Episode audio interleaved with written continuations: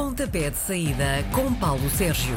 Sexta-feira é amanhã de Paulo Sérgio na RDP Internacional, com ele ficamos a saber tudo sobre o fim de semana desportivo. Bom dia, Paulo. Bom dia, Miguel. Vamos olhar para uh, o princípio da qualificação de Portugal para o Euro. Somos campeões europeus, partimos com esse estatuto e a pergunta que todos os portugueses fazem é: Vamos renovar o título? Ainda ontem ouvi o Ruben Neves na conferência de imprensa dizer exatamente isso, eh, que estamos eh, nesta qualificação para eh, chegar à fase final e depois para tentar repetir a proeza de 2016. Portanto, se os jogadores da Seleção Nacional o dizem, quem sou eu para contrariar? Acho que a Seleção Nacional parte com um estatuto diferente e, portanto, partido com um estatuto diferente de campeão da Europa em título, só tem que o tentar renovar. Se o vai conseguir, são outros, são outros 500, como se costuma dizer, mas que parte com esse estatuto e parte com o estatuto de favorito a ganhar qualquer coisa, também não me parece que parta, mas parte ali de um lote de equipas que vão discutir o título europeu em 2020. Disso não tenho a mínima dúvida. Bom, a primeira convocatória do Fernando Santos saiu, hum, já lá vamos à polémica, mas para já, concordas com esta convocatória? Concordo e até com a polémica, se quiser já ir por aí. Concordo, acho que não há aqui muitos jogadores que eu não tivesse chamado. Repara, é preciso olhar para as seleções com um conjunto de jogadores que estão repartidos por vários escalões etários. E Portugal está em todos os escalões etários. E Portugal está, por exemplo, a preparar também um campeonato do mundo de sub-20 na Polónia no próximo mês de maio e junho, onde Portugal eh, está num grupo muito difícil, que tem, por exemplo, a Argentina, que é sempre uma candidata a ser campeã do mundo, e que eh, onde Portugal também tem algumas ambições de chegar longe nesta eh, competição ou nessa competição. E, portanto, temos aqui jogadores que têm que ser, obviamente, repartidos pelo sub-20, sub-21 e pela seleção principal, que continuam aqui a fazer alguma renovação. Regresso ao Cristiano Ronaldo mas está lá, enfim, estão lá os jogadores que, estão, que fizeram uma ótima campanha na, na Liga das Nações e que vão discutir a fase uh, final da Liga das Nações cá em Portugal no próximo mês de junho. Cancelo, tens dúvidas de que é eh, um dos grandes jogadores da seleção? E do mundo. O Nelson eh, Semedo, tens dúvidas que é um dos grandes jogadores da seleção? O Ruben Dias já está na seleção, vai cumprir a sua sexta ou sétima internacionalização. Rafael Guerreiro e Mário Rui jogam em duas das maiores equipas do mundo, Dortmund e Nápoles.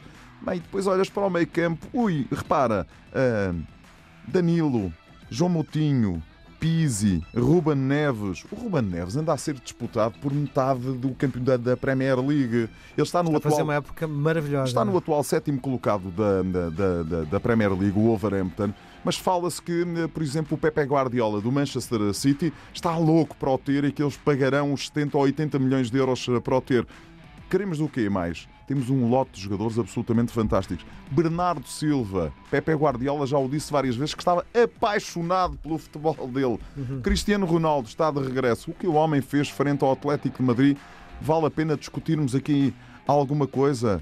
André Silva tem sido um jogador muito importante na manobra, sobretudo do ponto de vista do Sevilha nas competições europeias. Uh, o Rafa não está numa grande forma na equipa do Benfica. Bom, Discutimos questão... que o Diego Souza. É isso que nós queremos lá chegar. Olha, Muito bem. Faz sentido. Eu... Não, há, não haverá outros pontas de lança uh, nativos. Ah, então vamos lá conversar. Seferovic e Jonas são. Tiramos daqui quem está alucinado e quem não está alucinado. Seferovic e Jonas são os pontas de lança do Benfica. Marega, Abubacar e Soares são pontas de lança do Futebol Clube do Porto. Bas Dost, Rafinha e Diaby são os avançados do uh, Sporting. David Teixeira e Nené são os avançados do Moreirense. Há aqui algum português? Não. Não? Pronto, ok. O Alexandre Guedes, que é o ponta de lança do Vitória de Guimarães, sabes quantos golos marcados tem? Cinco. O Licado do Belenenses, que não é bem um ponta de lança, é mais uma, um avançado que joga numa das alas, mas que aparece em eh, posição de finalização. Sabes quantos golos? Oito golos. Sabes quantos golos tem o, uh, Diego, o Diego Souza? Tem 14 golos, é o segundo melhor marcador do Campeonato Português. Está em Portugal há 7 anos. Porque é que em Portugal se discute estas coisas?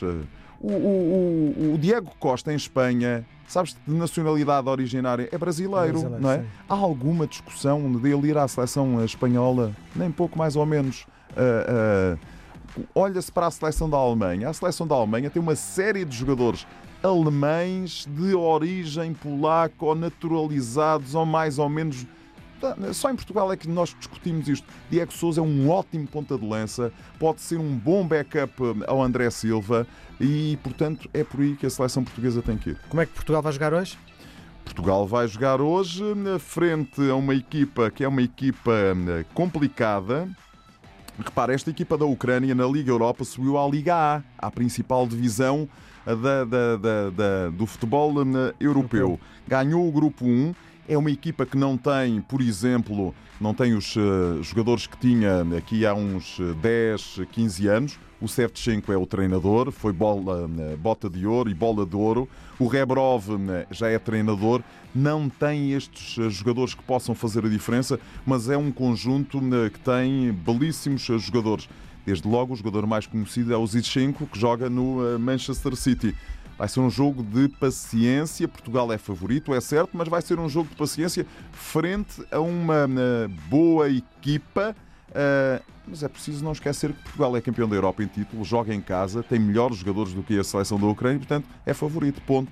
Segunda-feira, eh, repetimos a mais dose complicado. com a Sérvia. Esta equipa mais é muito complicado. mais forte, não é? Muito mais forte. Eh, esta equipa da Sérvia é uma equipa feita à base eh, de jogadores que foram campeões do mundo de sub-20 em 2015 na Nova Zelândia. É uma equipa de jovem, mas que tem ali uma série de jogadores já com algum estatuto, jogadores de 28, 29, 30 anos e que podem dar eh, o extra de qualidade a esta equipa eh, da Sérvia. Repara bem, Matic, que joga no Manchester United, Milinkovic Savic, grande jogador da Lazio, Lukic, joga na, na, na, no Turino, Tadic, do Ajax de Amsterdão. O homem despedaçou a equipa do Real Madrid no outro dia, nos oitavos de final da Liga eh, dos, dos, eh, dos Campeões. O Kolarov da Roma, lateral esquerdo. Temos para aqui gente que nunca mais acaba, gente de grande qualidade. A dúvida que eu tenho é se o atual selecionador, o Mladen Krastajc, é? consegue transformar isto numa grande equipa. Uma coisa é certa, eles subiram à Liga B, estavam na Liga C da Liga Europa, subiram à Liga B e, portanto, Portugal tem, essa, tem esse problema que é de ter duas equipas que fizeram muito boa campanha na Liga das Nações. Dizes-me assim, mas Portugal não é favorito? Claro, somos campeões da Europa e jogamos em casa. E, portanto, jogando em casa, sendo campeão da Europa, contra seleções que são de um nível ligeiramente abaixo do nível da seleção portuguesa, temos que ser favoritos. Bom, olhando para alguns sérvios uh, que jogam em Portugal, isto não beneficia a equipa sérvia? Sabe como é que Portugal joga? Oh, Miguel, hoje em dia Repara, hoje em dia tu vês os campeonatos todos e mais alguns na televisão. Isto não é argumento, uh, é? Não, não é. Não é argumento, nem pouco mais ou menos. Mais do que isso, há uma série de plataformas que as equipas, os clubes, as seleções, as federações têm, onde podem baixar os jogos todos para ver, para analisar. Uma equipa técnica hoje em dia não é constituída por, pelo treinador, por um adjunto e pelo preparador físico e pelo treinador de guarda-redes. Às vezes tem para aí 20 elementos do scouting que eh, vão dissecando a equipa adversária como se fosse uma espécie de, de autópsia que é feita de, às equipas adversárias. E, portanto, Hoje em dia toda a gente conhece toda a gente, toda a gente sabe como é que as equipas hum, trabalham, como é que as equipas jogam. Olha, desde logo até os jornalistas, os jornalistas que trabalham nesta área, uh, alguns deles, uh, uma das funções que têm é quando estão de folga ver, uh, ver jogos para observarem jogadores e observarem equipas.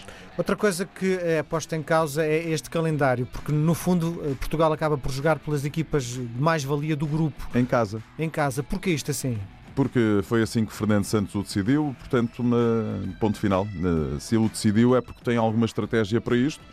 Uh, há uma negociação, quando é o sorteio, há uma negociação para saber com quem é que joga, primeiro, segundo, etc.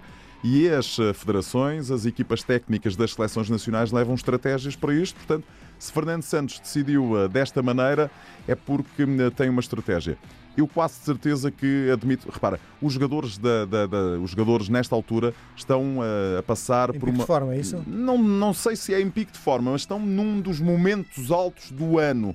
E portanto, nada como a receber em casa as equipas que são, enfim, mais fortes do grupo para tentar resolver em casa este eh, problema.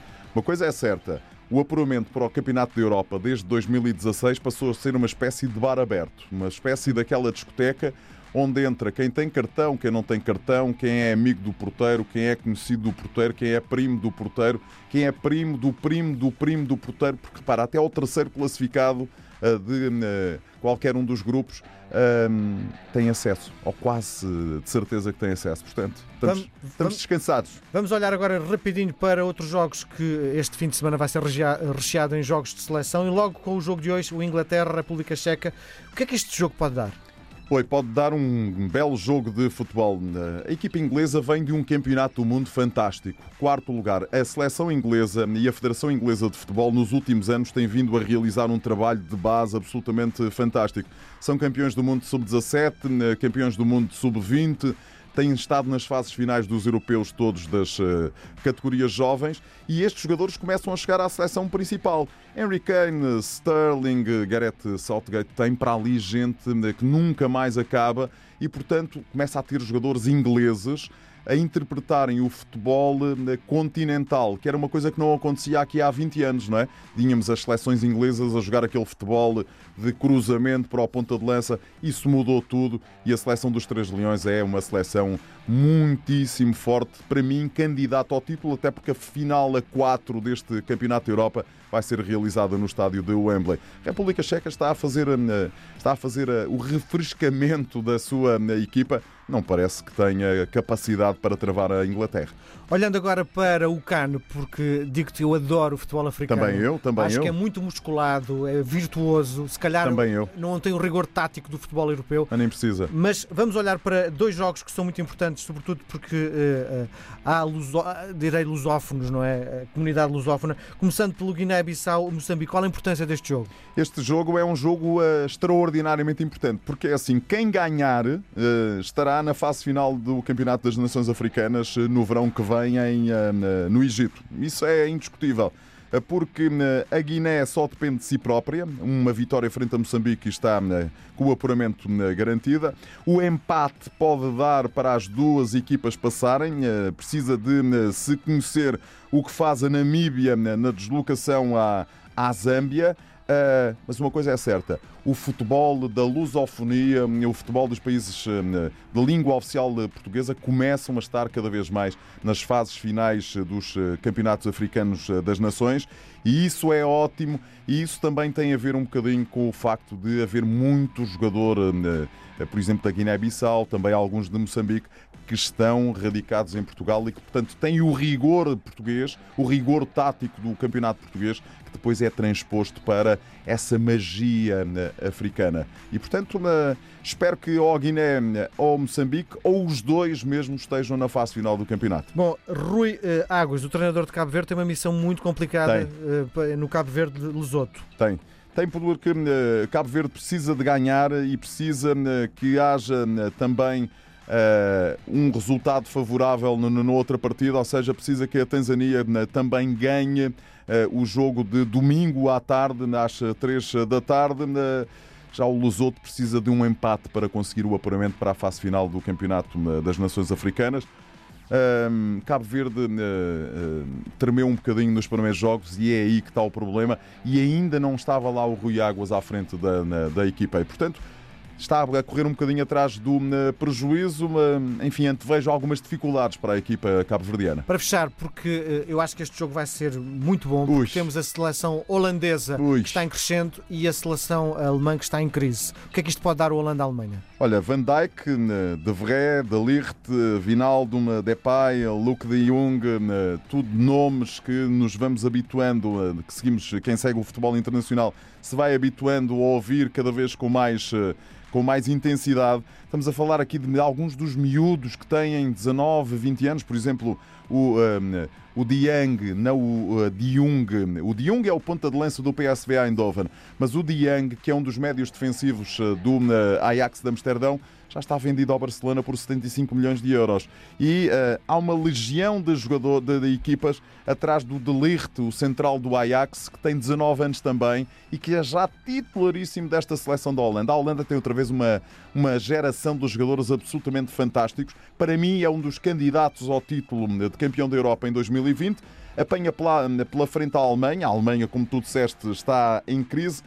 Sendo que o termo crise é algo que me faz um bocadinho confusão no futebol alemão, porque de um momento para o outro eles uh, aparecem-nos com jogadores que nós uh, conhecemos mal e conseguem fazer bons resultados. Acho que a Holanda é, insisto nisto, acabei de o dizer, candidata ao título no verão de 2020. A Alemanha tem que começar a a renovação da sua seleção e isso já aconteceu por, eh, porque o selecionador alemão já disse a alguns jogadores, sobretudo o Bayern de Munique, Boateng, Müller, não vale a pena, vocês já não conto convosco para eh, esta fase de apuramento. É assim que as coisas se fazem na Alemanha, noutros países nem pouco mais ou menos, mas é um grande jogo em perspectiva. A Holanda é favorita, mas nós nunca podemos dizer eh, as notícias da morte da Alemanha são sempre manifestamente exageradas. Muito bem, está tudo dito. Quem sabe futebol é o Paulo Sérgio. Um grande abraço. Grande abraço, Miguel. Até para a semana.